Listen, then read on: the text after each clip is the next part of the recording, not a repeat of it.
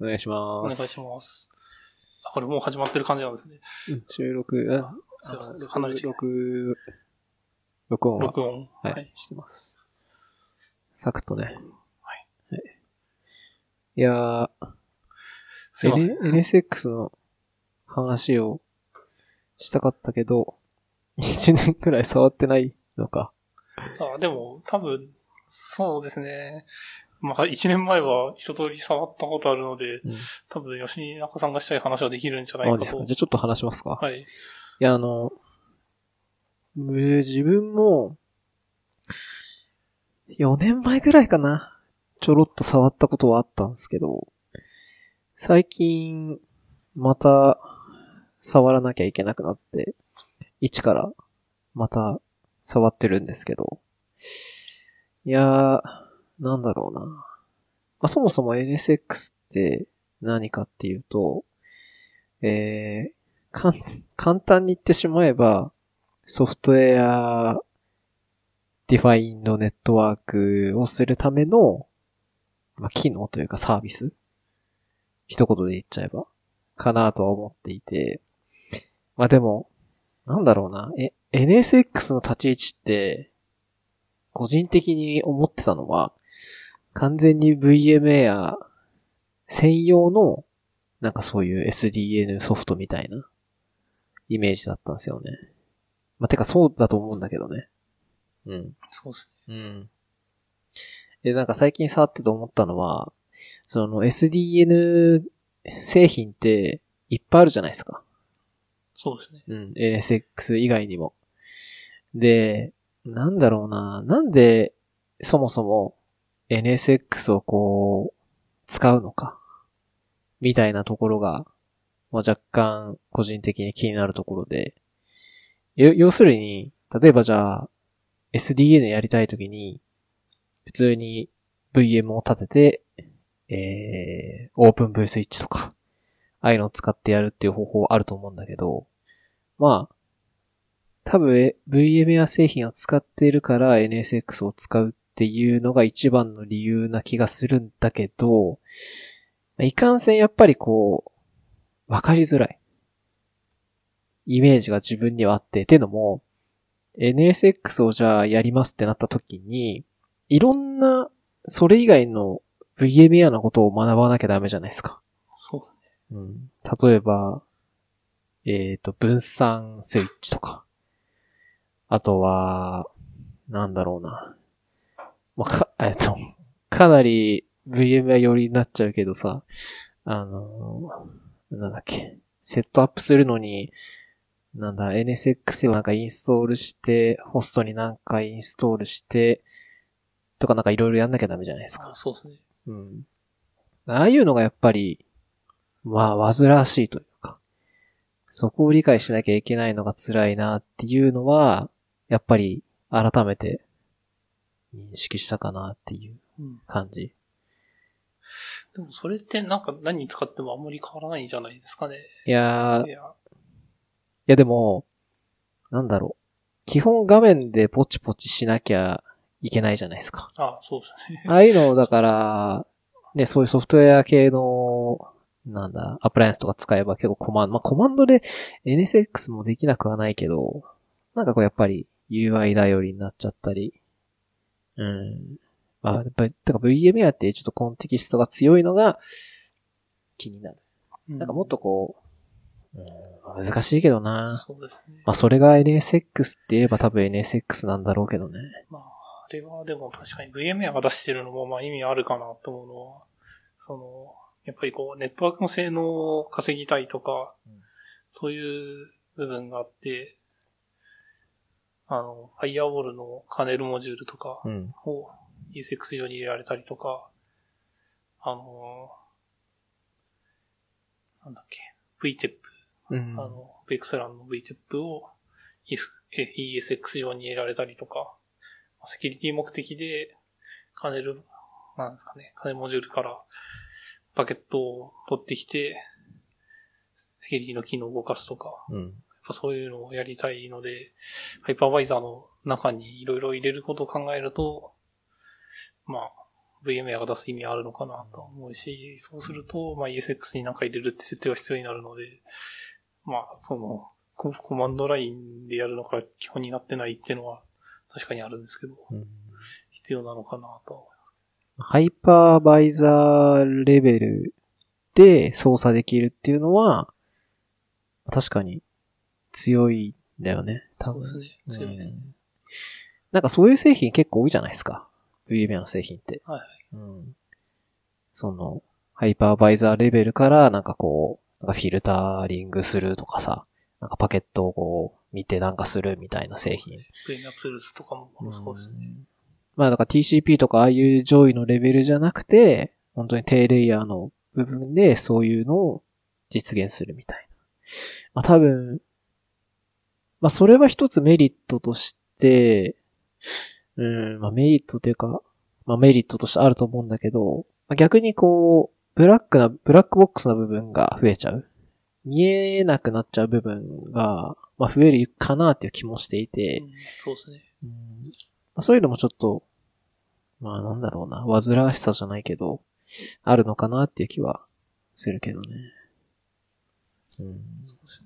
結構そこの、なんか依存か、中に、ハイパーバイザーの中にいろいろ入れていくと、バージョンの依存関係がすごい複雑になっていくじゃないですか。うん。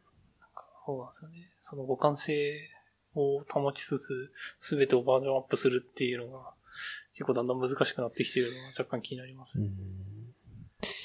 ただ、なんか、なんですかね、なんか分かれてた方が、なんというか、まあ依存関係も少ないし、うん。設定する人も分けやすくて綺麗だってのはあるんですけど、うん。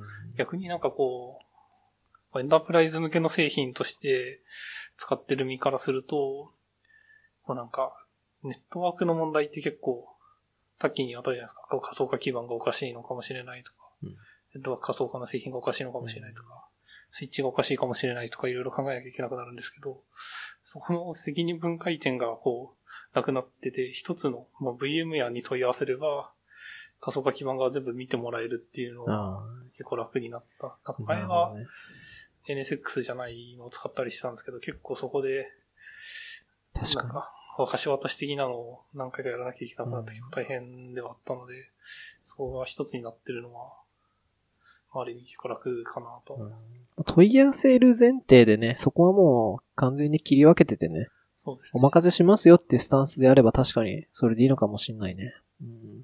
なんか開発する上だと、結構やっぱそっちの方が煩わしくて。素晴らしいです。うん、まあ結局、そこで問い合わせに時間かかっちゃうっていうのがあると、ね、そこで何も進まなくなっちゃうわけだから、まあちょっとそれがやっぱり開発する側からすると、ちょっと嫌かなっていうのはあるかな。うん、まあそこはでも、別に VMware 製品じゃなく、以外でも、ね、B 向けの製品は基本的に、まあそういうね、サポートと一緒でこう抱き合わせで売るみたいなのがあるから、そもそもそういうもんだっていう多分割り切りで使ってる人が多いと思うんだけど。うん。で機能的な話だと、さっき出た、その VTEP? はい。うん。何の略だったか、なんとかトンネエンル、ドポイントですね。うん。じゃあ、飛んでるエンドポイントです。うんあれは、なんか見た目上は VX 欄はい。を使うために設定しなきゃいけないものなのかなって個人的には思ってるんだけど、あ、それで合ってると思いあます。それだけのものなんだ、結局。はい。うん。なんかあの、えっ、と、確か VTEP を設定するのは、あの、その ESX にカーネルモジュールをインストールする時の作業とほぼなんか同じようなセットアップの作業の流れの中の一つ。そうですね。そうだと思います。うんで、なんか、ちょっと流れ忘れちゃったけど、なんかスイッチとかを確か指定するんじゃなかったかな。そうですね。ポートグループを指定して、やると。そうですね。そのポートグループの上で、VX 欄を喋る設定をします。そもそもさ、まあ、それで設定できてなんかうまく動いてたんだけど、VMware のさ、ネットワークの概念って結構いっぱいあって、そうですね。その、自分が認識している大大雑把な、あの、その、ネットワークの構成、まあ、コンポーネントだと、標準スイッチっていうのがあって、で、それがなんか、えー進化して、分散スイッチっていうのができて、で、さらにそれが進化して、その NSX 上の論理スイッチっていうのができたっていう認識をしてるんですよ。そうですね。でも、まあ、必ずしも、その、すべての機能を、他のものが満たしてるってわけではないですけどね。ああ、そうなんだ。じゃあ、標準スイッチにしかできないこともあるし、論理スイッチにしかできないこともあるみたいそうですね。な。ああ、そうなんだ。基本的にでも、まあ標準スイッチより分散スイッチの方ができること、できることが多いというか、なんか、設定が、こう、一個変更するだけで、全体の設定が変更するっていうものなんですけど。うんなんか漢字的には、標準スイッチっていうのは、えっと、ホストはい。ごとに用意しなきゃいけない。そうです、そうです。から、めんどくさい。っそうですね。ていう背景があって、分散スイッチっていうのが生まれたのかなと。そうですね。分散スイッチが生まれて、うんで、それを作ると、そのホス、一個の分散スイッチで複数のホストをまたいで、えー、またげると。そうですね。まあ、その、ホストごとに仮想スイッチがあるんですけど、一個変更するだけで、すべての仮想スイッチが変更されるようになっていて、であれがなんか必要だなって思う背景としては、なんか、V モーションとか、運用のする、運用するときに HA とか V モーションとかで、こう、ゲストが移動することってあるじゃないですか。はいその時に、設定があ合ってないと、うまく動かないので、絶対に設定が合ってるっていう保証を、なんかこう、したくて、なるほどねそういう意味。だと分散スイッチはすごい意味があるものなのかな。なるほど。まあ、なんだじゃあそういう意味だと、どちらかというとあれなのかな。デプロイ漏れを防ぐとか、あ、そうです。そういう意味に近いのか。そうですね。えー構成を統一するっていうのは、なるほど。まあ普通物理的に設定が間違ってたら事故が起きますけど、仮想的にはなくなるのでいいのかなと。でもなんか、分散スイッチを使ってて、ホストが増えた場合は、なんかそのスイッチに対してホストを追加するっていう作業がいる。いりますあいるんだ。それはやっぱいるんだ。はいそれはなんか、ディスカバリーみたいなので、勝手に登録してくれるみたいなのはないのかないやー僕が知る限りではないですね。。ただなんかあの、うんおオートデプロイじゃなくて、なんか、その自動で構築する機能あるんですよ、ESX の。はい自動で設定を入れたりする機能があるんですけど、それを使えばもしかしたらできるのかもしれないですね。その辺があんまり、私は調べられてないです。うんなんか、イメージとしてはさ、やっぱり、ね、ホストが、てかまあ、例えばクラスターの中のリソースがパンパンになったら、ホストを追加するわけじゃないですか。はい。それをこうやっぱり自動でね、やってくれるっていう仕組みがあると、結局そのスイッチに登録するっていうのも、必然的に自動的なものじゃないと、そうですね。うん、っていうのがあるのかなと思ったけど、そこはまあ、まあ API 使ってくださいとかそういう感じなんですかね。そういう感じだと思いますね。うんあなんか、あなんとかマネージャーっていうのがあって、うん。それを使うとまあ、インストールとかはできますけど、なんかどのクラスターに入れるとかそういうのやってくれない。それはじゃあまた別の製品でそういうのがあるってこと？まあ、あるとああ、なるほど。うん。まあ、そうですね。なるほど。なんかまあ、こう V センターにホストが足りなくなったら、うんホスト入れるだけで終わりにしたいですよね。ああ、まあね。でもでも今もうそういう感じはなくいろいろやんなきゃいけないんだよね、多分ね。そうですね。でも基本的にクラスターに入れて、その、そこのデータストアの設定とネットワークの設定すれば、まあ、使える状態にはなるとは思うので、なるほどね。そんな大変じゃないんだ。うん。まあ、それぐらいになってればね、そんな煩わしくはないかなって気がするけどね。本当はそう入れるだけにしたいですけどね。うん。はいはい。で、あとは、なんかまあ自分全部触ってはいないんですけど、えーっと、てかまあそもそも NSX の勉強をしないとまずいなと思って、あの、ハンズオンラボっていうのやったんですよ。あ結構よくできてます。やったことあります？あ、え NSX の一通りやりました。あ、やりましたは。いめちゃくちゃ長くないですか、えそう、そうでしたっけ、うん なんかあの、すごい、動作が重いのが気になるのはありますけど。なんか、謎のデスクトップ環境でこう、はい、そう。やるやつ。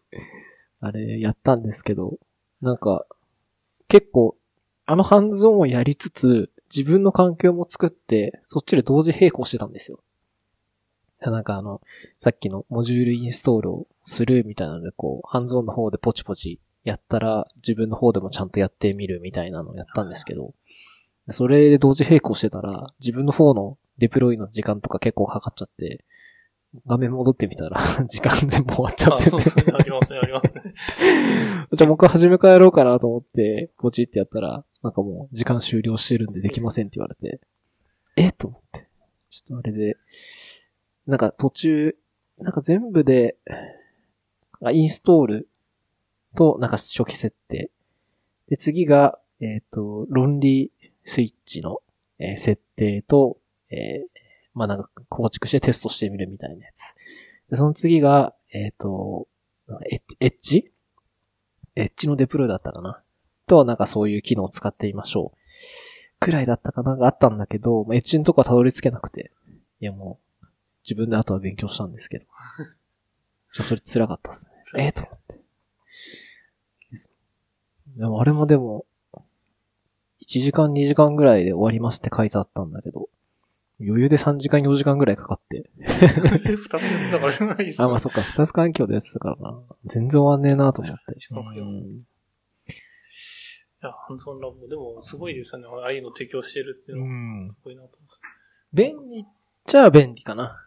うん。本当に、なんだろう。何も知らない人が触ってみたいなっていうのに、こういう動きをするのかっていう確認をする意味ではすごくいいかなといいっすね。う。うん。ただ、正直、理解できるレベルにまでなるかっていうと多分ならない。そうですね。何の機能があって、こういう感じ使えるんだっていうのがわかるだけでいくので、あ、このボタン押せばいいんだとか、そんなぐらいのレベルのことしか多分わかんないんじゃないかなと思って。だから NSX のそのやってた時も、そのさっき話した VTEP の設定とかをこう、するっていう項目があったんだけど、その、設定は確かにハンズオンラボができるんだけど、な、例えばその、あの、分散スイッチをこう選択する部分とかあって、ただ選択するんだけど、この、何、分散スイッチは一体何のために作られた分散スイッチなんだとか、そういうのが全然背景で読み取れないんで、あれ、そうでしたっけ？なんか、ど、なんか説明書みたいなのに一緒に書いちゃっ、あ、そうなんだ。そうですね。説明書。なんか英語で書かれてるので、そうですいやそれを見てないだけなのかな。いつの間にかその、選択する項目とかのやつとかが作られちゃったりしてて、作られちゃってるっていうか、もともとあって、そうですね、なんありますね。か VM とかも全部もともとあって、知らぬ間にどっかに DNS とかがあって名前解決とか勝手にしててとかあって、まあ、その辺はもう多分、まあ、説明、まあ、ハンズオンのラボの中にこう説明があるわけじゃなくて、まあ、その辺はしょう、説明しなくてもいいでしょうみたいな感じで進むんで、ちょっとそこがまあ、うん、若干、自分の環境と差異があった、うん、とことかはあったかなと。それやると、なんか5日間のトレーニングあるじゃないですか。うん VM が提供してああいうのと同じレベルになるので、やっぱり 5, 日間ぐらいかかっちゃうんでしょうね、そういうところまで話す。まあまあ。うん。まあそういうのをやってみて、もっと理解したい人とか多分そういうの出たりするんだろうね。はい。で、それやって、いろいろ感じたんですよ。まあその遅いなとかっていうのと別で。なんかね、そもそも、えっ、と、NSX マネージャーと NSX コントローラーってあるじゃないですか。あ、あります。で、まあなんか、マネージャーはそんなの通りその管理、まあなんだろう。まあ管理用サーバーみたいな。で、実際に、えっ、と、機能を提供しているのはコントローラーっていうので、こいつが各 ESX とおしゃべりをして、パケットの受け合わせとかをまやってると。で、なんか、最低3台必要とかあって、なんかこの辺も、何なんだろう。はじめは何も考えず、あ、3台いるんだと思って、3台こう、ね、デプロイするんだけど、1台とかにしても、動くじゃないですあ、か。動きますね。うん、え？みたいな。動くじゃんみたいな思って。なんかそういうのも若干。今は3台。どの環境でも3台とかでやってるんですか？今は、そう、実はその NSX コントローラーって、あれなんですよ、VX ランとかを使わないといらないんですよね。おー。そうですね。うち、あの、ファイアウォールとか、そういうのを使ってるだけだったらいらないので、実はいらない。はいコントローラーは、もともと3台入れてたんですけど、け消しましたね、ああ、使わないからってことで。そううんあ論理スイッチとか、多分、なんだっけ、分散ルーターだったっけな。論理ルーターだったっけな。そうですね、分散リルーターです。あれを多分使わないといらねえんじゃねえかなっていうのは、まあ確かになんか、その通りですね。うん、書いてあった気がして。でもなんか、チュートリアルにはもう、絶対デプロイしろ的な感じで、手順がもう、どのページに行っても載ってたんで、問答無用で3台とかやってたんですけど、自分の環境とかすごいちっちゃいんで、はいそれ、なんか、NXX マネージャーで、なんかストレージとか CPU 結構使うじゃないですか。でさらにコントローラーデプロイするとまたそれかけるさらに必要になって環境いじめですよね。ちょっとそれは、僕には潤沢すぎるんですけど、みたいなので、一台に減らしたら動いてて、あ、動くんだ、と。で、うん、コントローラーとかデプロイした話と、あとはなんだろうな。うーん、気になったのは、エッジ ?NSX エッジってあるじゃないですか。なんかもうあれがむしろ NSX なんじゃないかなっていう気が。本当ですか？え、なんていうかその、さっきも話したそのコントローラーいらない説使わないとその VX ラとか。はいで、NSX エッジって、もうまたそれもコントローラーみたいにこう、だからデプロイするじゃないですか。VM を。であれが持ってる機能がたくさんあって、えー、Firewall とか、VPN とか、ロードバランサーとか、いっぱいあるじゃないですか。これだけあればいいんじゃないかなと思ったぐらい機能が豊富で、うんこれのために NSX 使っている人多いんじゃないかなって気も。エッジのためですか？エエッッジが多ジのため分一番少ないんじゃないですか、ね？そうなんだどうなんですかね？えエッジルーターさせたいとか。ルーターっていうかあのね、なんだ？てかほぼソフトウェアルーターと一緒？そうですね。?DHCP できたり。うんで、大体ソフトウェアルーターを使うというか、まあ、その LB とかソフトウェアルーター使う人って、そう細かいチューニングをしたい人多いじゃないですか。はいはい。なんかそうすると、こう、エッジの LB だと結構できないこととかもあ、そうなんだ。よくあったりするので、そうすると結局、やっぱ細かいところ手加えたいので、空の Linux とか使った方が良いっていうケースも結構あるんじゃないかなと思います。あ、そうなんだ。まあ、あれ自体もいいいいですけどね。うんいや、うん。いや、自分もそうなんじゃないかなとは思ってたんだけど、さっきちょろっと話した、ESX 側と通信をこう、できる？はい。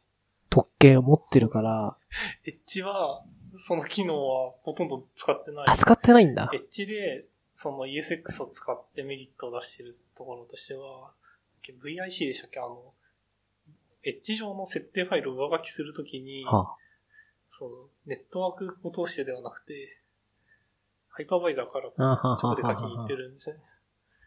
そういうのができる。そうですね、それをやるために使ってる機能があるくらいかなと。ファイヤーウォールとかは使ってないってこと？なんかいつは別の？エッジのハイヤーウォールですか、うんエッジのハイヤーウォールは、あの、使ってないです。あ、使ってないハイパの？あれーバイザーの機能を使ってなくて、あ、そうなんだ。VM 上でフィルタリングしてます。あ、そうなんだ。そうですね。なんかその、なんだろう。VM に対して通信が来たら、もちろん、VM、なんて言えばいいんだその、要するに VM 間 VM の通信とか。はいはい。っていうのは結局 ESX を通してるから、なんかそういうところの、なんだ、通信とかは、一度も、エッジが見てんのかなと思ったけど、そういうわけではないんだそういうわけ。だ。あの、VMware が考えているデザインとしては、そこでは一応使わないで、その、なんですか、データセンター内の通信のことを、この、左から右の通信っていう意味で、イースト、ウエストのトラフィックっていうんですけど、それに関しては、分散論理ルーターを使うっていうのが推奨なんで。分散論理ルーターとあの NSX の。はい。あはははは。VX ラン使ってください。ああ、じゃあそれはエッジ使っちゃダメですよって話なんです。で、そうですね。エッジを使うのはデータセンター外とそのデータセンターが境界に使うルーターとして、データセンターとデータセンターをつなぐとき。ああ、そうですね。データセンター外をつなぐときです。うんあ、外っていうのは普通にインターネットとか。インターネットとかあまあ、境界をそのデータセンターで作るときはそういう話になりますし、ななんか部部外と部、部部内で分けるとかそういうときも、あ、そういうこと。あはははは。まあ、い、内部向けはじゃあ分散論理ルーターで外部向けにエッジを使うみたいなイー。メージ。なるほど。確かになんか、エッジって、デプロイしてみて分かったんですけど、デフォルトでなんか VNIC が10個ぐらいついてるじゃないですか。はい。で、なんか、デプロイするときにそのニックをこう、えー、分散スイッチをこれにして IP これ割り当ててデプロイするみたいな流れがあって、で IP1 個だけつけると残り9個なんか謎のやつがこうあるみたいな。バリッドバッキングになった。うん。だから多分あそこに一個思ったのは、なんか例えばグローバルと通信できるような、えー V2 個つけてあげて、例えば VPN でそこを使うとか、ロードバランスするときに、その外からのアクセスはそこを使うとか、っていうのをやるのかなと思ったから、そのための外部みたいな。そうですね。そういうイメージです。あーそういう感じなんだ。で、なんかそういうところになると、すごい、やっぱ帯域を求められるじゃない、うんうんうんことあるじゃないですか。確かに求められることがあるんですけど、そうすると、やっぱ、ハードウェアの方が ASIC とかがあるので、性能が良くなるので、なんすごい性能を出そうとすると、今だと出せない部分があったりするんですよなるほど。でなんか多分そその辺も、多分、僕聞いたことないですけど、そのうちなんか、そういうの出るのかもしれないなっていうのは。ああ、なんか確かに、エッジの機能に、ハードウェアゲートウェイってありましたね。いいのかわかんないですけど、うん、なんかハードウェアをつないで、えっ、と、なんかシームレスにエッジの機能を使えるようにするみたいな。多分だからそういうトラフィックとかが多い通信が発生するとこは、そのハードウェアゲートウェイっていうのを使って、基本そっち側でさばいてもらって、で内部に流すみたいなのができるために多分そういうのがあるのかなって気がしますね。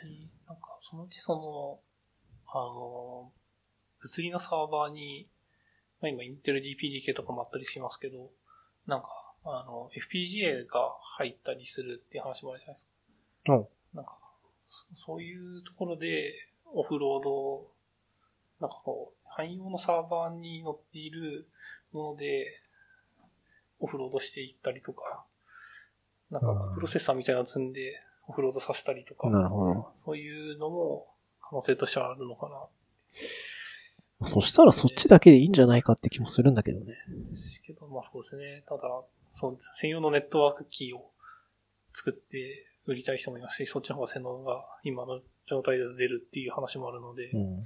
なんか、そう、それを、物理の機械を NSX のこう抽象化された、なんですか、仮想ルーターの設定をこう入れられるようにして使わせるなるほど。だからまあ、機会はあるんだけど、あたかも NSX を触ってるかのような感じだけでできると。いうようなやり方をできるように考えてたりもするのかもしれないですね。ん。なるほど。なんかエッジだったかな？の中に SSH とかしてみたら、あのコマンド叩けるじゃないですあ、か。届きますね。あれ叩いてみたんですけど、ほとんどその漢字的に、いわゆる一般的なソフトウェアルーターと同じような感じで叩けたんで、うん、ソフトウェアルーターだよなとは思いましたね。そうですね。うんソフトウェアルーターです。小インターフェースとか、セットなんとかみたいなやつとかは、よくある多分、ネットワーク機器のコマンドだったんで。なるほどね。ただなんかこう、誰かが十分に検証しているものをうん。提供されるっていうのは、まあ、使う側としては進化ありますけうど、ん。ちょっと内向けな話になっちゃうんですけど、その、エッジとか NSX 自体を触ってて気になったのは、ちょっとさっき話した、その、要するにまあ対抗馬みたいなとか、同じようなレイヤーのソフトウェア製品ってあるじゃないですか。でうちでも、例えばエッジだけの話で言えば、VYOS で使ってるじゃないですか。はいで、あれと多分エッジって、まあもうイコールぐらいな感じかなっていう気はしていて、機能というかレイヤー的に。はい。で、でも、まあ、製品としては両方こう採用してるじゃないですか。それの理由ってなんかあるんですか？いや、それは結構迷う話なんですけど、うんその、まあもともと、まあ、ブヤウスの前、ビアッター使ってて、まあ、いろいろブブヤウスになって、うん。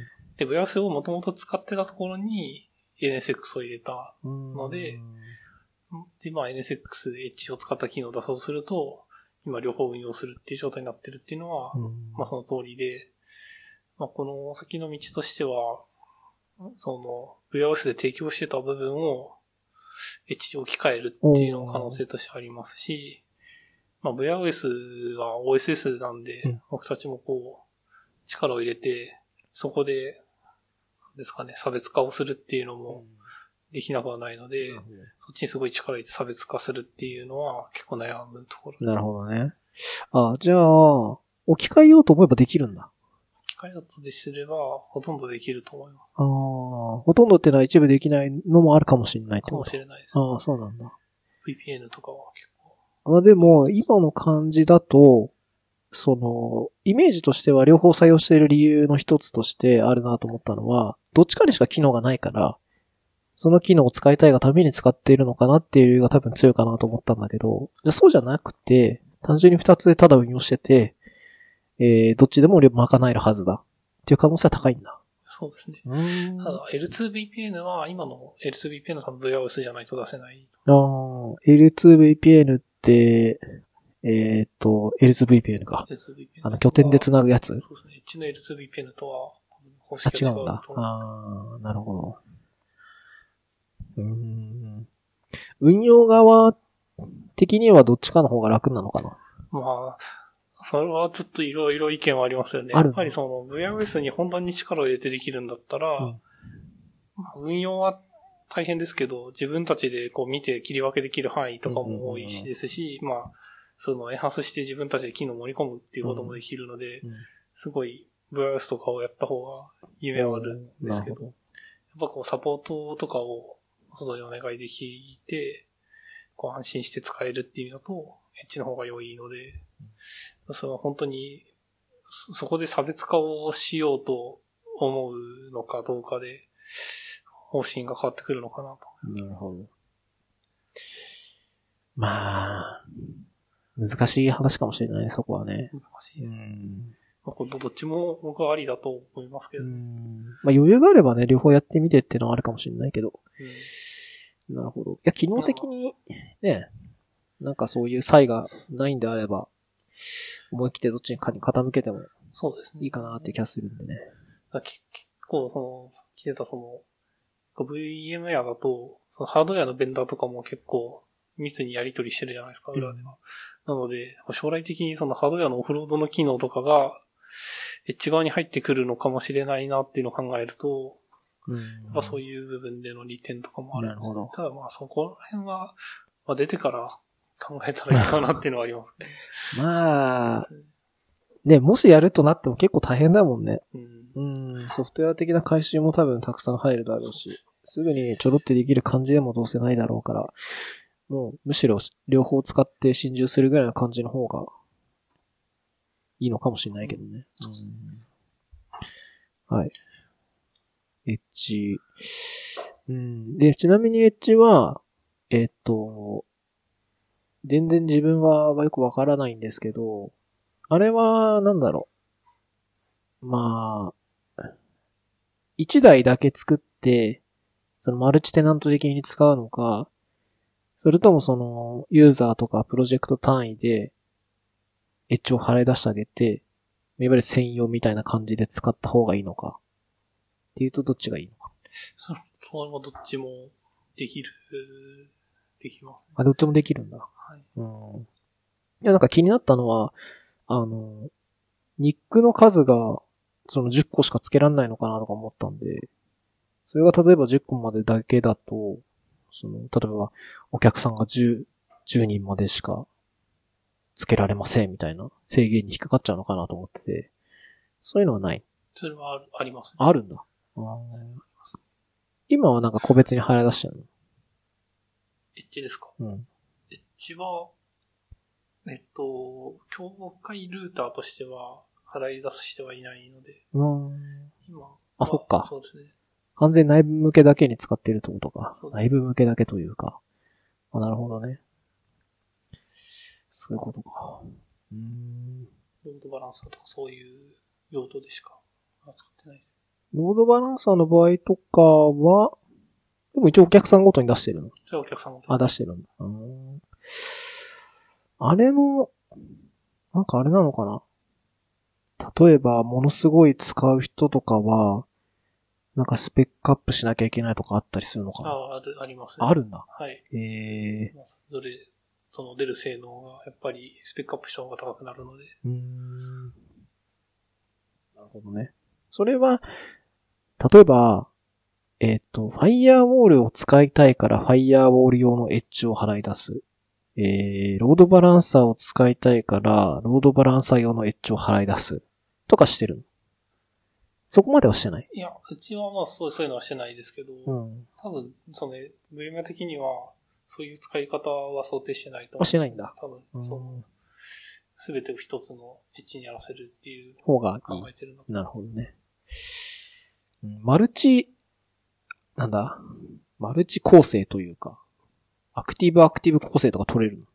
あれって。ああ、マスタースレーブみたいエッジは取れないですね。マスターあとアクティブスタンバイは取れます。な。ああ、じゃあ死んだらそっちに切り替えみたいなのはできますね。できるんだ。結構シムレスにできます。うん。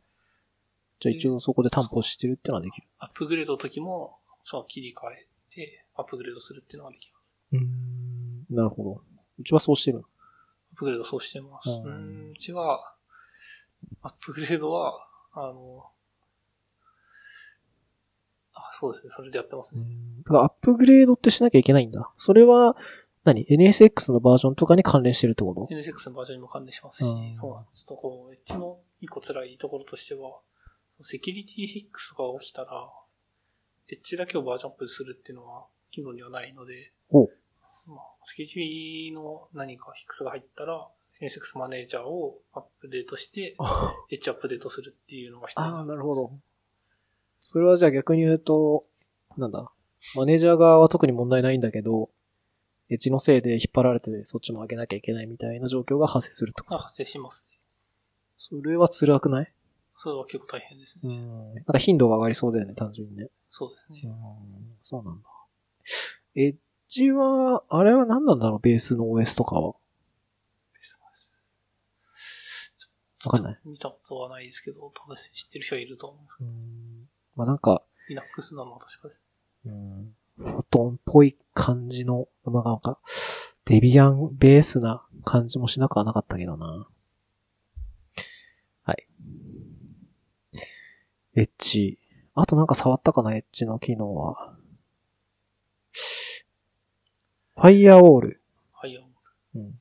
エッジのファイヤーウォールって、あのー自分知らなかったんですけど、エッジをデプロイした直後に、なんかデフォルトのファイヤーウォールできるじゃないですか。エッジの中にですか？えー、中かどうか知らないですけど。そうですね。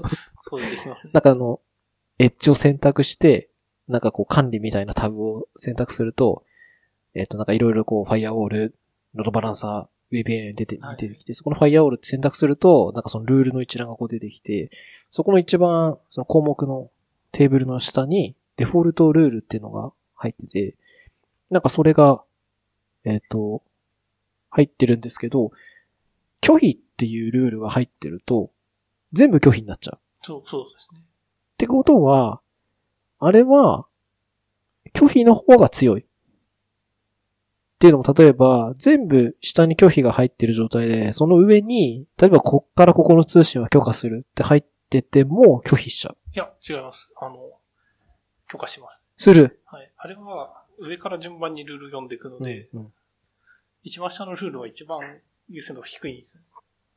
あー、なるほどね。拒否に、デフォルトルールを拒否にすると、その、ホワイトリスト方式で、うんこの、この IP から接続していてもはいはい定義していくっていう感じはいはいはいの定義の仕方になるんですけど、あ、なるほどね。デフォルトを許可にすると、ブラックリスト方式で、こいつからはアクセスしない。はいはいはい。ダメなとこだけ入れていくと。拒否していくみたいな運用になる。ひょ例えばそれで、どっちの方式でもいいんですけど、やってって、えっ、と、上から評価されていくと思うんで、同じソースとターゲットで、えっ、と、拒否。その次に同じソースとターゲットで、えっ、と、許可って入れてたら、拒否が優先される。そうです。拒否しか見ないです。あーじゃあ一番初めに合致したところで評価するってことか。そうです、そうです。あ、そうなんだ。なるほどね。そうですね。統計目的とかだとなんか2個マッチさせたい時とかもあるんですけどね。うん、あの、よくあるファイヤーウォールとかのルールだと、その、どう評価するかっていうのも決められて、要するになんか、えっ、と、ディナイアローなのか、アローディナイなのかみたいなのあるじゃないですか。はいあれでこう評価の仕方を変えたりするっていうのもあるんで、そういうのはじゃあ今日ないんだ。ないんだっていうか、そこはだからさっきの、えっ、と、自分で一番最後に拒否を入れるのか、えー一番最後に許可を入れるのかで、は自分でハンドリングしろってことなんね。そうです。でもそれでも結局、えっ、と、一番目から評価されちゃうってことなんだ。うーん。まなるほどね。グループごとうに、ん。そのデフォルトルールを変えるみたいなのはうん、やろうと思えばできて、あ、エッジのファイアウォールだと、ちょっと話は別ですけど、分散ファイアウォールだと、適用先っていうのがあるんですよ。アプライトゥっていう。はははは。その適用先には、その VM とか、ポートグループとかは入れられるんですけど、うん適用先に指定されているものに所属する VNIC にしか、そのルールがかからなくなるので、あー、なるほどね。ニックにしかかからないんだ。そうそう。あーじゃあ複数、ニックを指定できるんです。あー、なるほど。なるほど。内部向けだけに当てたりとか、そうですね。外向けだけに当てたりっていうのができるとかで。きますね。それはエッジのやつはできないんだ。エッジのやつだと、できないと思います。あ、そうなんだ。ソースの中にセキュリティグループを入れるとかそういう感じになっちゃう。うーんなんか IP セットとか、ああ、そうそう。VM とかはなんか選べましたけどね。あそこにだから、えっ、と、ポートグループが選べるか選べないかって話か。そうですね。なるほど。なるほどね。そもそもエッジのファイアウォールと NSX 自体が持ってるファイアウォール？は違うんだ。あ、そうですね。違うんだ。分散ファイアウォールは違う目的で作られてて、これもさっきのあの、分散論理ルーターとかと同じで、外から中に入ったりとか、中から外に出たりするときのフィルタリングは、エッジで基本的にやらせて、で、その、中の VM 同士の許可拒否を分散ファイアウォールでやらせるっていうのが基本的な。それ、うんそういう背景があるっていうのはどこから読み取ればいいですか？ああ、なんか、なんかどこかに書いてああると思いますードキュメントには書いてあるはず。なんか、そう、確かに技術者向けのドキュメントにはあんまり書いてない気がするんですけど、なんか営業向けの、そのドキュメントとかには結構よく書かれてるんですね。なるほどね。なんかマイクロセグメンテーションっていう言葉が出てきてうん、ははそれをやるには分散論理ルーターが必要なので、なるほどエッジじゃなくて分散論理ルーター、あ分散ファイアウォールが必要なんですっていう話があります。いやー、それは気づかなかったっすね。なんかこう、ノースサウスなのか、こう、ウエストイーストの通信なのかみたいなのはすごい気になって。ね。それは、後付けで付けただけじゃなくてってことはない。いや、多分最初から そうですね、あのデザインだと多分その あならいいです。はいエッジのし中でテナント1個囲んで、やらせるっていうのと、あとなんかこう、なんていうか、こう、ウイルスとかに侵された VM がいた時って、こう社内の VM 同士でも、その影響を与え合っちゃうじゃないですか。うんそういうのから保護したいから、その、分散ファイアウォールっていうのを作ったっていうのは、多分元から考えてみると後付けじゃないと。まあなんだろう、そう思うのは、インターフェースも全く一緒だから。ああ、見た目が。UI ですか？そうそうそうそう。これ一緒なんじゃないかなと思ったんだけど、違うんだね。違うねなるほどね。そうですか。ただまあなんかエッジで、でき、エッジのファイアウォールできることを、なんていうか、なんかエッジ自体に分散ファイアウォールかけたいっていうのは確かに若干ありますね。エッジ自体にもう通信来ないでほしい。うんそれできないんだ。できないですね。それはじゃあエッジのファイアウォール自体で守ってくださいねって話なの？そうですね。あ、そうなんだ。それはなぜな？え、それをちょっと、あ、あの、分散ファイアウォールって stateful ファイアウォールなので、うん結構、そうなんですよね。その、ルーターがやりたい通信に弱かったりするんですよね。その、非対称なルーティングとか、ああ、なるほどね。そういうのができないので、そういうトラブルを避けるというか、そういうのそういうところで制限が起きないように多分外してるんだと思います。あ、そうなんだ。なんで、もし、そういう機能の要望とかがすごい出てきたら、分散ファイアウォール側も一緒にエンハンスされるのかなっていう気がします。なんで今、エッジってデプロイすると、あの、除外リストってあるじゃないですか。ファイアウォールがかからなくなる設定に。自動的に入っ入ってるらしい。ああの、分散ファイアウォール側にそう。ですあ、そうなんだ。そこ見たことなかったですね。へえスタンドアローエッジとか立てるときは、ちょっと注意しないといけないかなと。なるほど。かかってないですよっていうのをちゃんと認識しておかないと、そうですね。ええかかってないとかかけられないのか。そうですね。ええそうなんだ。じゃあ今は、うちはエッジをデプロイした。うちはっていうか、どこもエッジをデプロイしたら、エッジを守ってるのは、エッジのファイアウォールで守ってる。そうですね。じゃあもうそこは、逆に言うと、必須なんだ、機能的に。エッジのファイアウォールはエッジしかかけられないってことは、エッジのファイアウォールを使うってのも必然なんだ。まあそうですね。ただそのエンドの VM でちゃんとファイアウォールをあ、そっちでやかけれとて、。そっちで完璧に守ります。あ あ、そっか、そっちは分散ファイアウォールが効くから。そっちでやりなさいよっていうのもできるってことか。じゃあ何？えっ、と、エッジ、でもエッジ自体は守れないよね、それはね。そうですね。えーエッジ自体の最低限守るのはエッジでやんなきゃいけないんだよね。そういうことになります。なるほど。ややこしい。ややこしい。そうなんだ。いや、なんかやっ、ああ、まあそうなんだ。まあ、エッジ自体を守りたいっていうのはあんまりないのかもしれないですけどね。うーんそうなんだ。それは知らなかったですね。あれですね、V、あの、一番使われてる機能はやっぱセキュリティ製品との連携する機能みたいです。なんか、一番主に使われてるのは、その、デスクトップアザサービスの用途で使われてて、ほうそこで、まあ、セキュリティ製品と連動して、動作するって機能があ、エッジが？エッジがです。エッあ、エ。ッジじゃない、すみません、NSX 自体です。あ、NSX 自体がね。ああ、なるほどね。はいはいはいはいはい。ハードウェアと連携して、なんかしたいと。そうですね。なんかエッジは結構グローバルでは事例があるみたいな話を聞いたことあるんですけど、ちょっと具体的にはよくわかんないです。なんか、あの、ね、最近だと Kubernetes と連携してできるようになるとか、はいはうんなんか動画見たけどさっぱりわからんチンだったんですけど。そうでうんい。でも、こう、ロッカーとかの話だとやっぱ結構ネットワーク絡むので、まあ NSX とかも気になるんでしょうね。うん。うん。だからいろんなところで使えるんだよね。だから VMA の世界から出て、いわゆるじゃあ、例えば別のハイパーバイザーの世界とか、それこそさっき言ったコンテナの世界でも使うと思えば使えるみたいな。そういうロードマップ描いてるんです。うんなんか、え NSX も、4VMware、ああ、はいはい T ってやつでしょそうで。すね。4そう、今は、トランスフォーマーズっていう NSX トランスフォーマーズっていうのができてるんですけど、なんか昔から、マルチハイパーバイザーっていうのと、4vSphere っていうのの、二つが並行で使われてて、まあ、最終的にはその複数のハイパーバイザーとか、まあ、クラウド間とかをうん。NSX を使って繋げられるようにするっていうのを。目指してるんだというのを見たことがあります。マルチ、マルチハイパーバイザーというか、マルチクラウドサービスみたいなのはもう常識なんですかね？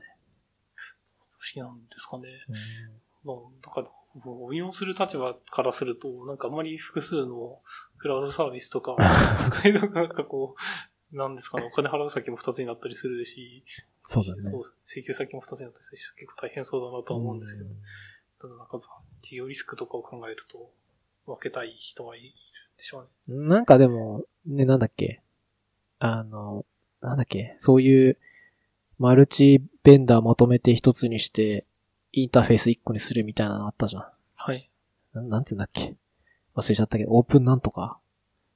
あオープンスタックだっけ？それできんだっけ？そういうのあなんかあった気がするんだけど。まあそういうのがだから結局出てくるっていうことなんですよね。そうなんですけどね。でも結局、そその、差別化を図りたいじゃないですか、クラウドメンバーとしては。うんだから、まあ、なかなかうまくいかない部分多いだろうな。まあ、うんまあ、吸収してくれる人が頑張って吸収するしかないのかなって気もするかな。うん標準があって、それに合わせるっていうよりは、なんかいろいろあるけど、標準的なインターフェースを作って、うん頑張って操作するみたいな。 Terraform に連携するとうんか、そういう感じの方が現実的なのかなって気がします。まあ、オープン API じゃないけどね。なんかああいうのが生まれてくるかもしれないよね。そうですね。あそやっぱり、そのネットワークベンダーとかでも、なんか、そういう仕様あるじゃないですか。その、ちょっと忘れちゃいましたけど。なんだっけ？ネットコンフィグでしたっけ？とか、はははなんかオープンデイライトとか、うん。なんかそういうのがあっても、やっぱりうまくいかない、進まないっていうのを見ると 独、自路線に進んじゃうからそうですね。やっぱみんなでも独自機能出して、やっぱ独自に売りたいと思うので、なんか、そうですね。なんていうか、標準的なインターフェース作る側が一生懸命合わせるしかないのかな。はい。何の話から派生したんだあ、NSXT とかがあって、そういうマルチハイパーバイザーみたいな世界もあるんじゃないかって話か。なるほどね。はい。そんなもんかな自分が触ったぐらいだと。なんか、NSX マネージャー自体に、なんかその管理機能みたいなので、あの、ログサーバー設定したりとか、はいはい。あとは、なんだ、FTP 設定したりとかはまあスペースかもしれないけど、あの、シスログサーバーを設定するみたいなのあったんですけど、ああいうのって使うんですか？あ、シスログサーバーをは使ってますね。あ、使ってるんだ。はい。それはじゃあ自分たちで syslog サーバーを立てて、そこに向かって投げるっていうのをやってるってこそうですね。 Elasticsearch まで、おあの、 Elasticsearch に貯めるところまではやってます。とああ、 syslog 拾って、で、 Fluentd とかで、あなるほど stash とかでかませて、なるほど。じゃあ複数個なんかかまして、フォーマットとかしてなんか投げてるみたいな。そうですね。ええやっぱ結局そういう風にしちゃうんだ。いや、なんか、それやるんだったらシスログじゃなくてもいいんだろうなと思ったんだけど、なんでシスログなのかなと思ってて。いああ例えば何がいいんですかや、もう直接フルエントのインターフェースがあったりとか。そう、そうですね。でも、あそうですよね。ただ、一般的、一番一般的なんじゃないですか、シスログは。ああ、なるほどね。昔からそう。あ昔からって昔からね。NSX の初期とかからずっとそう。はい。でも僕は基本的にどの製品見ても、フレントインターフェース最初から持ってるって、エンタープライズ向けの製品だとないような気がします。いや、まあ、ど、あ、まあ、エンタープライズ向けはないのか。他とかは、ログ出すやつとかであ、いろいろ指定できるようになってますけど、ーなるほそうですね。出力出すだけってやつが多い気がします。ど。なるほどね。これは、サーバーを設定しないと、単純に NSX のお腹とかに、まあ、バーログとかに溜まってくる感じ。溜まってあ、そうなんだ。NSX マネージャーに出るログっていうのは、NSX コントローラーとか、エッジ側のログも出してくれるの。エッジ側とか NSX コントローラーのログは出てないです、あ、出てないんだ。はい。それはじゃあ別で取ってるの？NSX コントローラーが直でシスログと NSXH から直でシスログが出る。それはどこで設定するの？それは H とかコントローラーに設定項目があるのでそこに入れます。えーっと、直接入ってってこと？?SSH してとか。あえっ。と、それは NSX マネージャーからあできるんだ。シスログの IP を設定できあの NSX マネージャーで設定できるシスログのやつっていうのは、コントローラーとかエッジにも適用されるってこと？いや、違いますね。あ、それは別なの。NSX マネージャーで設定できるのが、うん。えっと、各エッジのせシスログの設定ができるっていうのと、うんえっと、コントローラーのシスログの設定ができるっていうのと、NSX マネージャーのシスログの設定ができるっていう3つがあるって感じです。ああ、項目的に3つあるってことなんだ。エッジ、エッジは、さらに言うと、エッジは、エッジ1個1個でシスログの履き先を変えられます。おー、なるほど。そうですね。一個一個っていうのはなんかいろんなログが測れるって話？あ、いや、えっと、1エッジに対してシス HH ログサーバ設定できる。なるほど、なるほど。なるほどね。逆にその、その全部一気に変えるっていうのは、基本的な機能としては提供されてないです。えーそれっで、エッジが増えた場合とかはどうするの？API で頑張るしかない。あ、そうなんだ。そうですね。あ結局それはそういう風にやってるってことなんだ。でもそっちの方が嬉しいことの多い。おー、なるほど。え、でもなんか最終的に Elasticsearch で一個に集約するんだったら、っていう気もするんだけど。まあ、そういう人の方が多いかもしれないですけどね。その、やっぱエッジ使ってるユーザーが、全員が同じグループの人とは限らないじゃないですか。なんか、あっちのエッジのログは、こっちの人に見せたくないみたいな、ある。あーそれは何？ syslog サーバーを外部に公開してるとかって話じゃなくて？外部公開してるとかいう話ではなくて。なく、て、内部向けにそういう風にした方がやりやすいって話。そうですね。あ、そうなんだ。ええなんかそれログがごっちゃになっちゃうのが見づらいとか、そういう単純な話？で、相手のログを見せたくないとか、そのログの置き場自体が管理が分かれてるとか。ああ、見せたくないっていうか、見たくないってことか、運用する上で。そうすねある一人のお客さんとか一人のユーザーのログだけが見れた方がやりやすいよねって話が単純に。そうですね。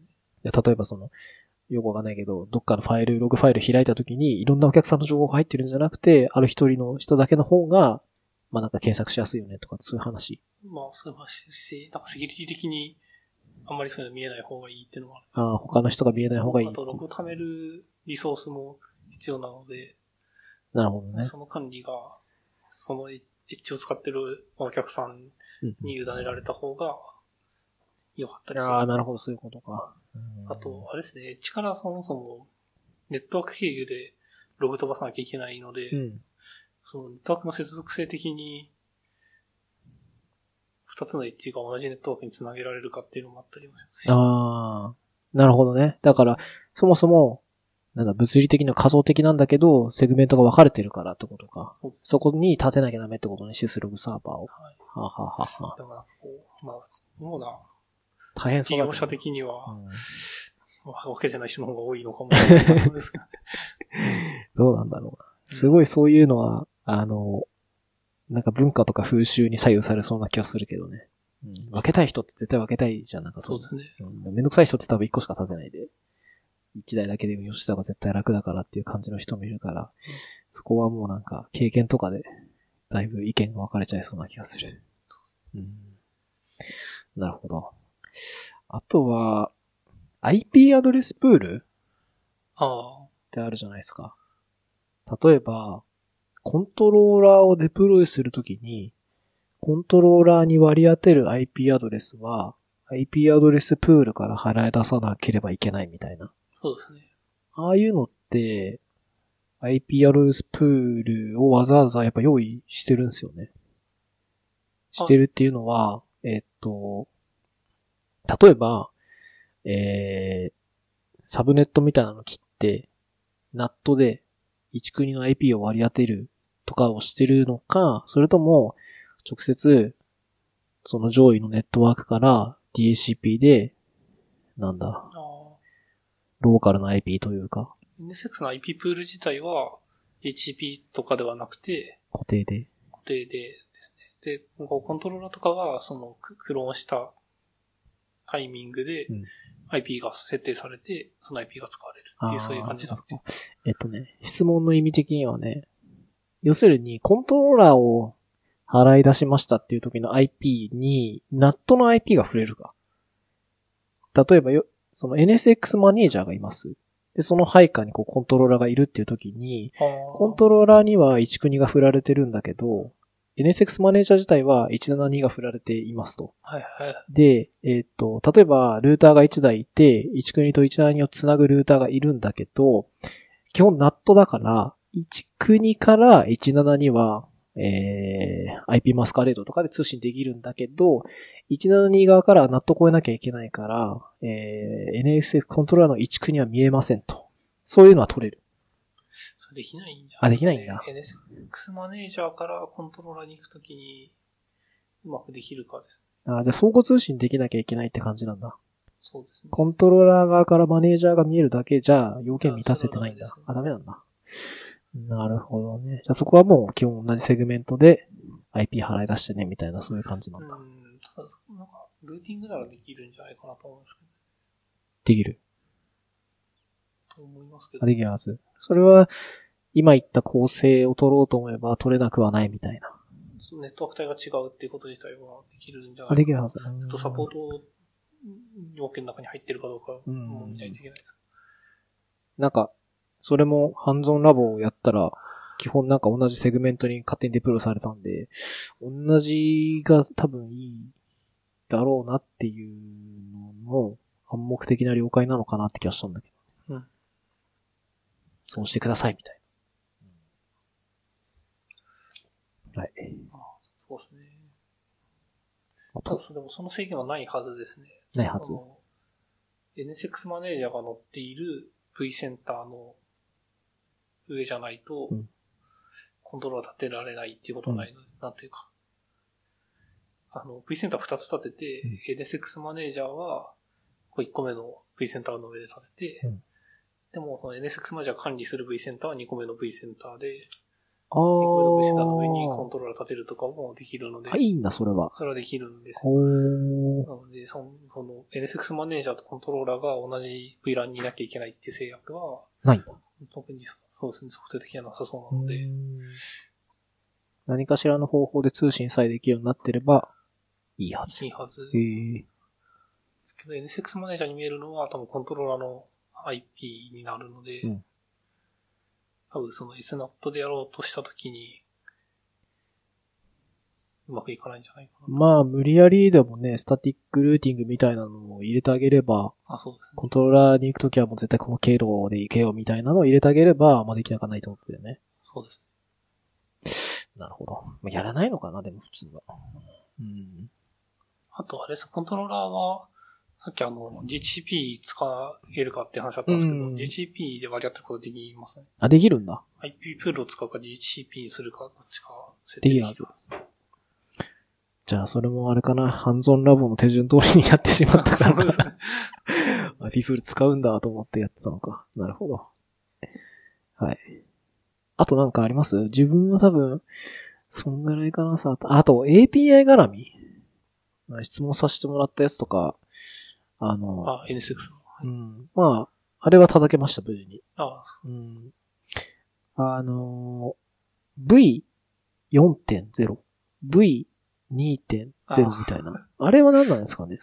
あれ何なのかちょっと謎ですけど、なんか雰囲気を見ると、NSX マネージャー自体の管理とかで使う、例えば CPU の使用率とかうんを取るとかは、確か1か2とかになってるはずで、なんか、そのサービスに関わるやつは4とかになっている感じになってて、あとさらになんか、起動するときに両方叩いてみると、うん。どっちかだけが先に立ち上がるようになってるので、多分裏で動いてるサーバー自体も違うんじゃないかなと。別プロセスというか別アプリケーションで管理されてる感じってことか。なるほど。あれはだから、じゃあそういう意味だとバージョニングっていう感じよりかは、リンクしてるって話。ああ、なるほどね。そういうことなんだ。じゃあもっとわかりやすい名前にしてもらってもいいんだけどね。まあ、でも全部本当は4.0にしたかったんですけど。なんか介護感とかを保ってる必要があるってことなのかね。そうですね。うーん。そう。API 叩くときって、XML で叩いてます？ね。XML 叩いてます。あるんですか ?XML 以外が。なんか、一応、なんか JSON でも叩けて、あ、そうなの？なんか、アクセプトアプリケーション JSON ってすると、JSON レスポンス書いてくれるようになるし、コンテンツタイプアプリケーション JSON って書くと、うん JSON でリクエストできるようになる。そんなドキュメントはどこにあるんですか？API ドキュメントのうん上の方に書いてあるんですあ、本当？ただなんか実験的な機能ですって書いてあるので、ああ、なるほど。じゃあ用途で使うときにちゃんとサポートされるかどうかわからないです。サンプルとかは全部 XML だったんでやっ、てますね。あ、そういうこと。一応できなくもないってこと。それは何？今、ちなみに自分が使っているのは、6.3. 点なんとかだった気がする。1だか2だか3だか忘れちゃいましたけど。それはできる。できるあ、できる。あ、そうなんだ。なんと。と。そうですね。なんと。で多分あれですね、菅がファイル書いて、クライアント作っ、生成してみたいな感じのことしてるんですね。え自分が？はい。あ、自分は XML だけですよ。やるときは。あの時、ああ XML コールするのにも、そういうのを作ってるかってこあそうですね。といや、今んとこは、とりあえず素のカールで叩いてるだけで、ああ、そうですか。おなんかそうですね。まあもちろん、プログラミングから叩く必要性が出てきたときは、何かしらの形でクライアントを作んなきゃいけないんで、まあ、スワッガーファイル作るほど、てかスワッガーファイルないの？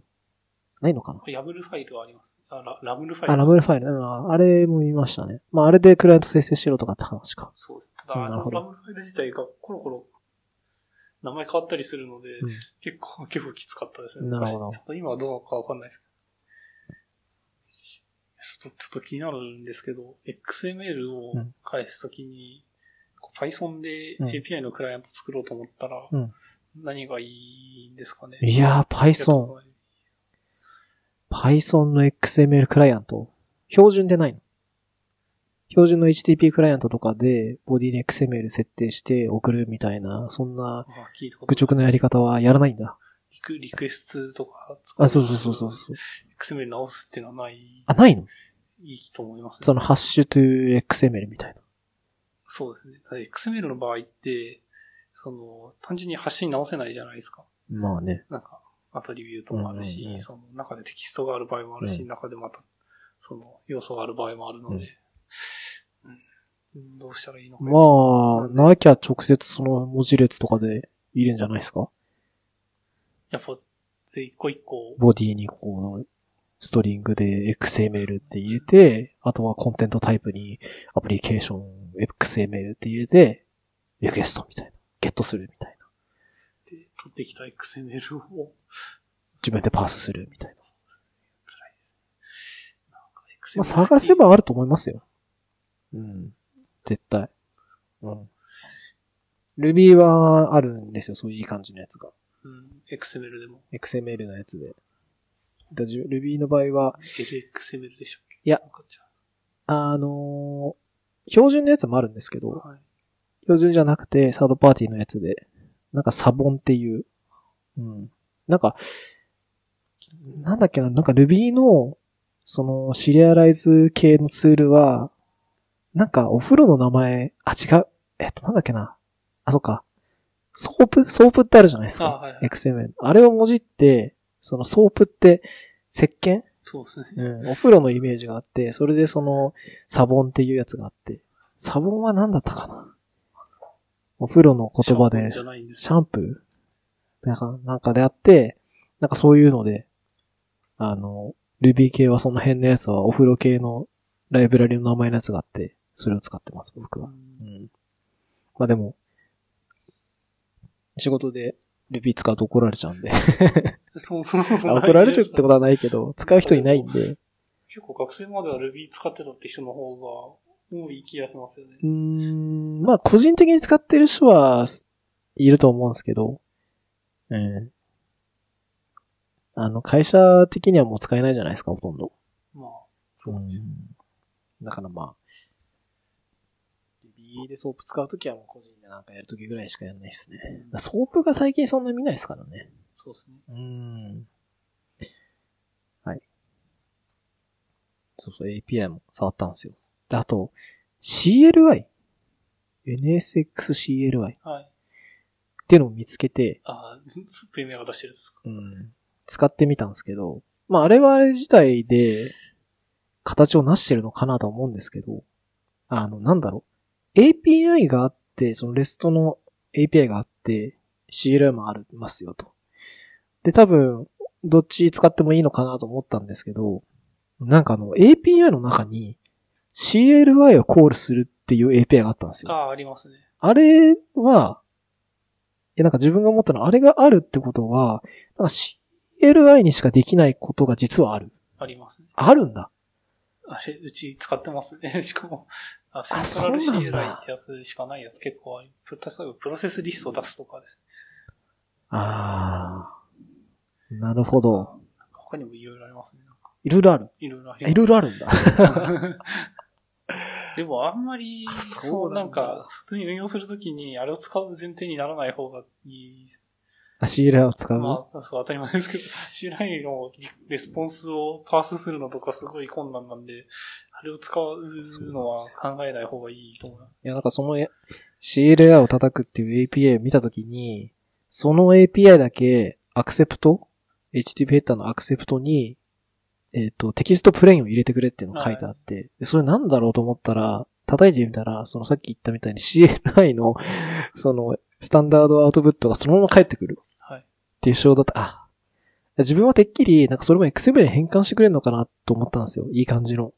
そうじゃなくて、テキストが返ってくるっていう、そうなんです。うん、仕様だったんで、ちょっとあれびっくりしましたけどね。まあ、うん。いや、なんか、最近はどうかわかんないんですけど、うんその、アプリケーションシステムアーキテクチャみたいなのを考えるときに、やっぱりこう、まあ、何かしらの API があって、それを取り巻くツールとして CLI ってあるもんだと思ってて、ですねう。ん、CLI っていうのは結局それを叩いてるから、そこの API にしかできないことしかまあ結局できない。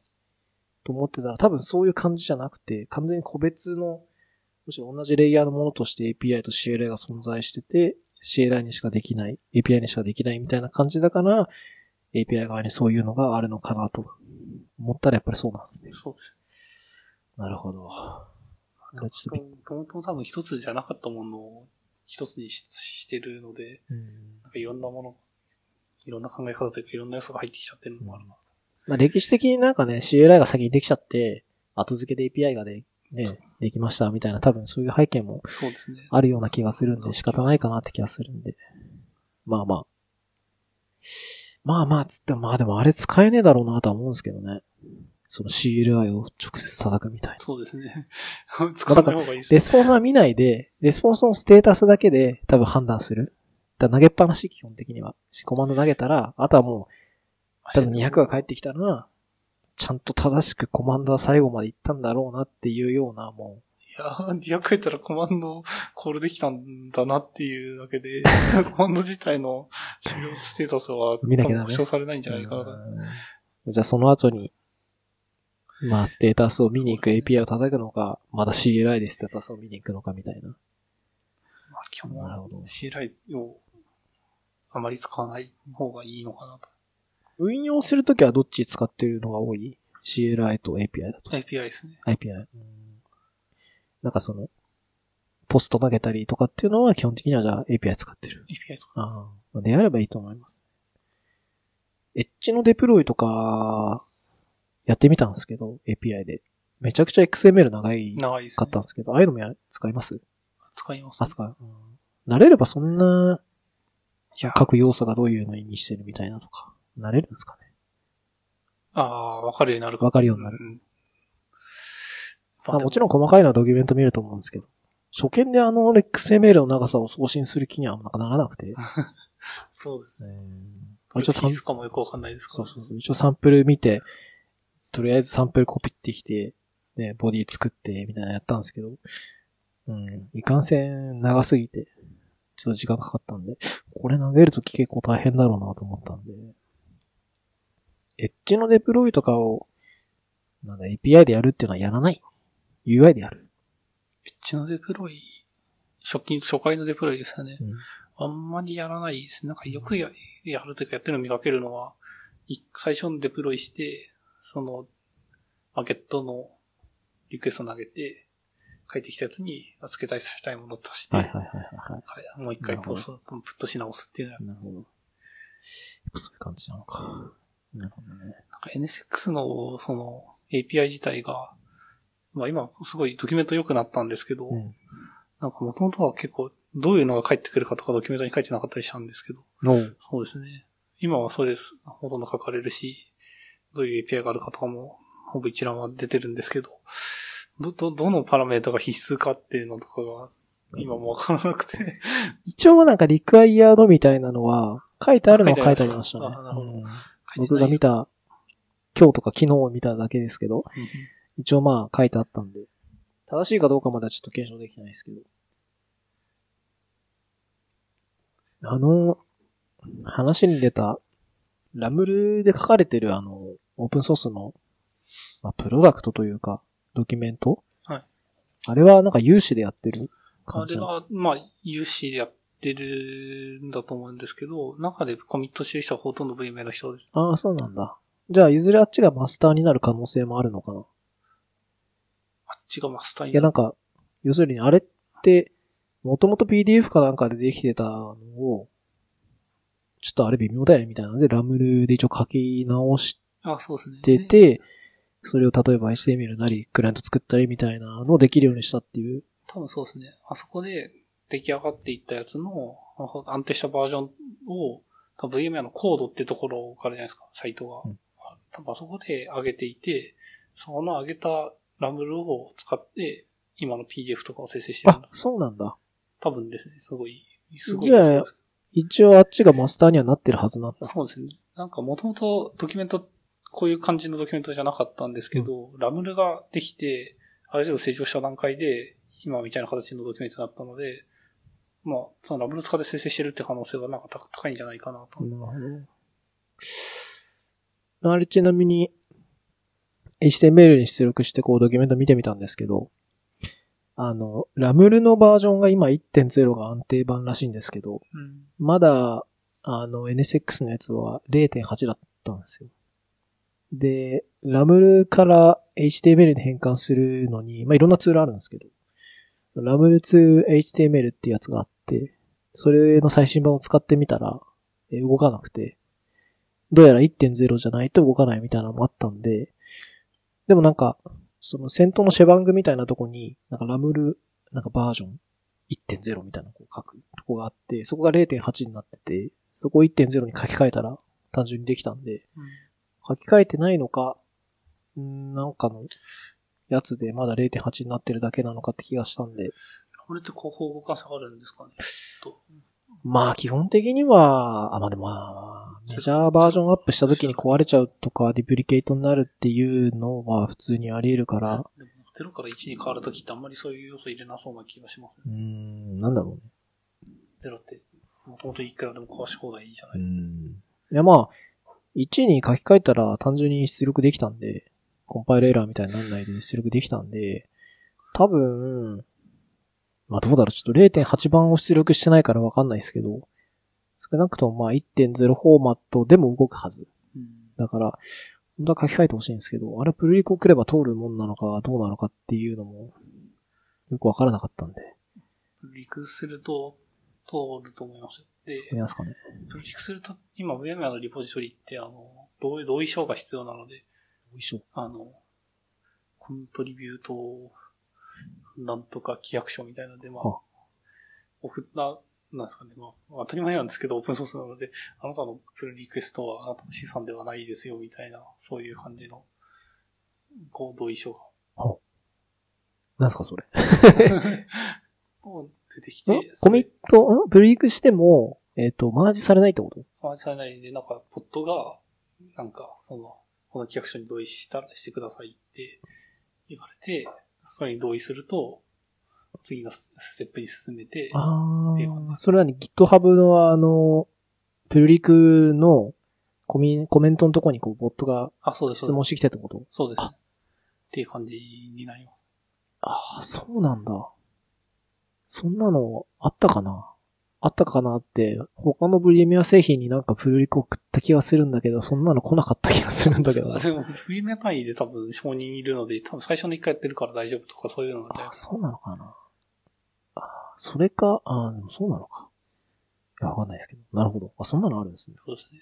え、それって同意すればいいだけ？同意すればいいだけです。普通にリスクはないの？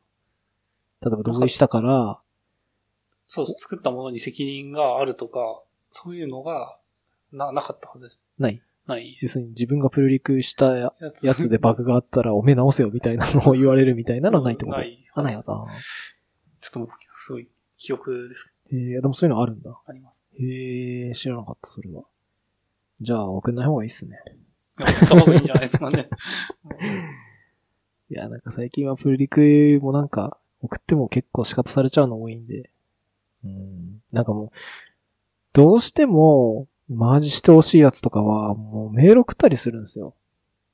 うん。たまにこう、GitHub のアカウントの下の方にメールアドレスちょろっと載ってるじゃないですか、Gmail とか。まあ、コミットするときにメールアドレス必要ですし、うんそういうのもありますよねて、3日ぐらいすると、ようやく見てくれるみたいなのもあって、いやそこまでして別にみたいなのもあるんで、うん、疲れちゃうんですよね、そこまでやると。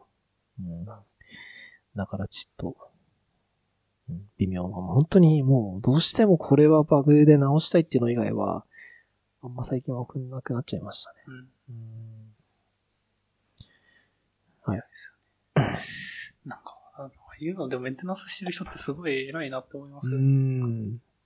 偉い、偉いというかまあね。かなうんすごいです。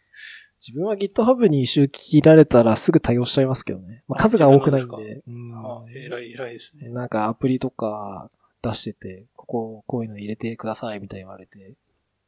嬉しいですよね、確かに。うん、まあ、少ないからなのかな多いともううざいんですかね。また来たよみたいな。各言語とか OS とかってなんか一番上偉いしですかね、いいな。うん。そういうそういう人たちの数とか見るともう、まあうんざりしちゃうのもね自体もう人人生と化してるなと。うん。Python の人を辞めるっていう話だったじゃないですあ、か。本当そうですね。それもうんざりしちゃったんだ。大変なんでしょうね。なんかオープンソースもね、そういうの大変だみたいな話もね、オープンソースプロジェクトをうまく回すにはこうするみたいな。そういう読み物もなんかたくさん出てますね。多分だから、自分とかはまだそんなレベルに達してなくて、一個来たら一喜一憂して、こうコメントを読んで、対応してあげるみたいな感じだから、まだ苦労してないだけで。うん、はい。えー、ラムル。ラムルはちなみに、どうすかね？どうなんですかね？なんか、ああいああいうのって、なんかこう、5年ぐらい前から結構で始めたかなと思うんですけど、API ブループイントとか、ラムルとか、なんか、あれ系も乱立してますよね、結構ス。ワガーとか、そううんそなんかスワガーが一応あれなのかなと思った。スワガーっていうかオープン API ですかね。うんが一番今普及してるのかなと。多分まあ、最古参で、いろんなもう言語がスワッカー対応してるから、まあ導入にはもうあれが一番いいような。うん。うん。で、ラムラは割と後発系じゃないですか。なんで、まあこれからっていう気はするかなって、とこかな。うん。うん。まあフォーマットとか見てみたんですけど、まあ、詳しく見てないんでなんともですけど、どっちでもいいじゃないかなっていう。そう。うん。まあ、どっちでもいい気がするか。まあもちろんなんか、後発なんで、スワカにできないことはありますよって書いてあったんですけど、オープン API で書けないことをこう書けますよみたいなのあったんですけど、まあどっちでもいいんじゃないかなっていう。うん。でもああいうのは複数人で使うものなので、他の人がちゃんと使えるかどうかが大事な気がしますけど。なんかあの、ラムルの多分公式ページ行ったら、そのスポンサーロゴみたいなのがあって、VMware さんいたんですよ。あでも他のスポンサーさん見てみたら、シスコとか確かいたんですよ。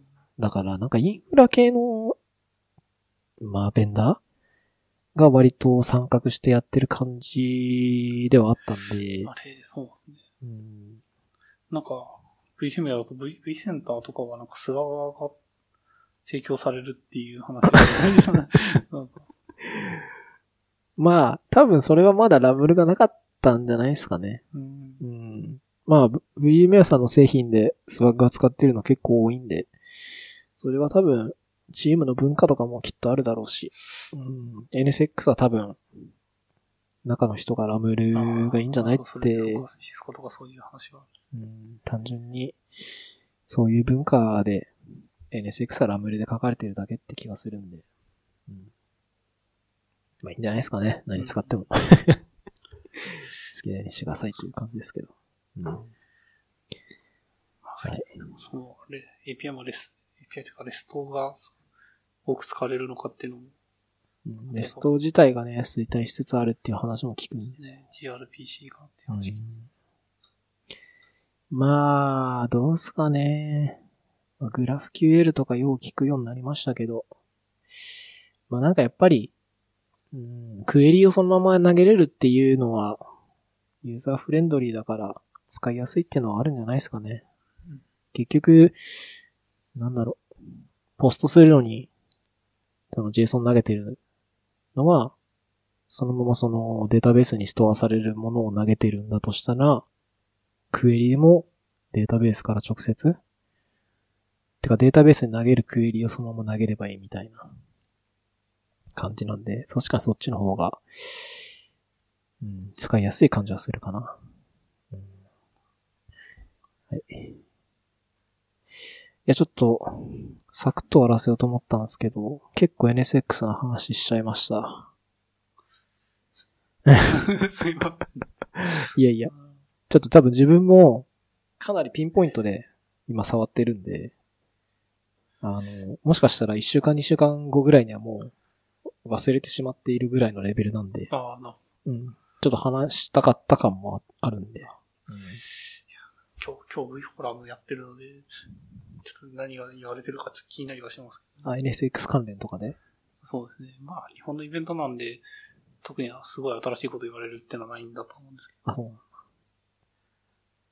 V フォーラムっていうのは、VMware 製品全般な VMware 製品全般全般なんだ。うんなんか、使ってる、なんか採用事例とかも出る。あ、出ます、ね。あ、出るんだ。うちも発表してます。あ、そうなんだ。3, 3人ぐらい発表出てます。発表してんの？はい。へえ。してますね。スポンサー枠的なのがあると。いや、スポンサー枠もあるんだと思うんですけど、普通にサポートを受けてる人枠とかは。あ、え、てかな、その CFP みたいなのがあって、そこにこう、応募して、受かって登壇できるみたいな、そういう感じではないですね。向こうから、あの、あ、招待されてた？そうですね。あ招待されてだと思います。ちょっと、今回は全然絡んでないので、どういう経緯できたか知らないですけど、うん、そういう風に登壇するっていうことがあるっていうのは聞いたことあります。なるほど。は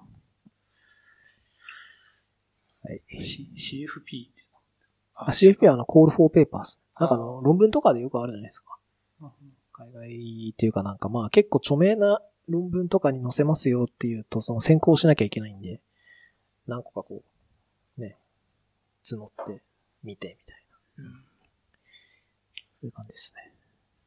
なんか、最近ないのかな？やっぱ最近はスポンサー枠で埋まっちゃうんですかねそういうユーザーカンファレンスというか、何？ユーザーカンファレンスじゃないのか？なんて言えばいいんだろう？うん、でも、まあ、基本的に公募じゃないところで、埋まっちゃうこと多いんじゃないですか、ね、やっぱそうなんだ。公募じゃないところで埋まったら、まあ、それでいいかって言ってカンファレンスできます。まあ。まあ、でも、デブサミとかは公募ですね。あ、そうなんだ。完全公募。スポンサー枠。デブサミじゃないや、デブサミじゃないです。あの、ジュライテックフェスタとか、あの辺は公募ですし、うん、なんか今、こう、そこでやってる勉強会で、Elasticsearch の勉強会とかもやってるんですけど、あれも公募でしたね。うん、まあ、ユーザーカンファレンスとかちっちゃいやつは、うん、むしろ募集しないとっていうのもあるから。よく、なんかツイッターでよくつぶやいてる人に声かけて登壇者ああ、なるほどね。うん、いや、その、スポンサーしてるわけ、してもらってるわけじゃないんだよね、多分ね。そういうのって。スポンサーしてもらっちゃってると、そのスポンサー枠をつけざるを得ないじゃないですか。うん、ですね。で、そういうのって、そのカンファレンスがでかくなればなるほど、スポンサー様がたくさんついてくれるんで、そうなると、各スポンサー様に1枠2枠ってなると、それだけで多分100とか200いっちゃったりするんで、もう多分そういうのはもう全部スポンサーにこう割り当てて終わりみたいなのが大体なんで。まあ最近はそういうのが多いんじゃないかなって気がしますけどね。うん。はい。最近登壇とかしてたりしますか？えー、登壇？は、最近は全然してないっす。うん。あの、しようと思ってたやつはあったんですけど、終わっちゃってたんで、完全に忘れてましたね、あれは。うん。なんだろうね。まあ、うん。ちょっとし、お休みって感じですかね。ああ。ブログはすごい、今もすごい活発です。ネタがそんな、なんだろう。うん。で、話す内容はたくさんあるんですけど、まあ、ブログでいいかなとか、ポッドキャストでいいかなっていう方が最近は強いですね。うん。ブログいいですよね。やっぱり気軽に、うん。いつでもできるっていう方が、あの、いいかなって気がする。そっちの需要の方が個人的にはありますね。アドベントカレンダーどうですか？アドベントカレンダー。今年。今年、ポッドキャストのアドベントカレンダーあれば出そうかなと思ったんですけど、ああなんかまだ作られてなかったんで、会社のアドベントカレンダーは特に。会社の方がいいっすね。そうそううん会社のは多分投稿したことないと思います。一番初めの方に出たぐらいかな。うん。はい。他、いいっすか？もうちょっとだいぶ長くなっちゃったんで、また今度でもいいですかね。プロメテウスとか書いてもらったんで、じゃあ僕もプロメテウスちょっと最近触ったんですよ。うん。で、なんかあの、あの、なんだっけ。あえっと、プロメテウスのあの、メトリック取るやつなんて言うんでしたっけ？エクスポーターか。そうですね。うん。あれもなんか最近書いたんで、話したかったんですけど。うん。でただ、エクスポートで JSON 返す。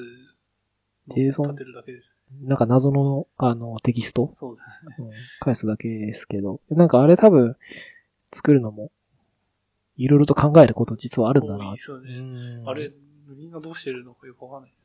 うん。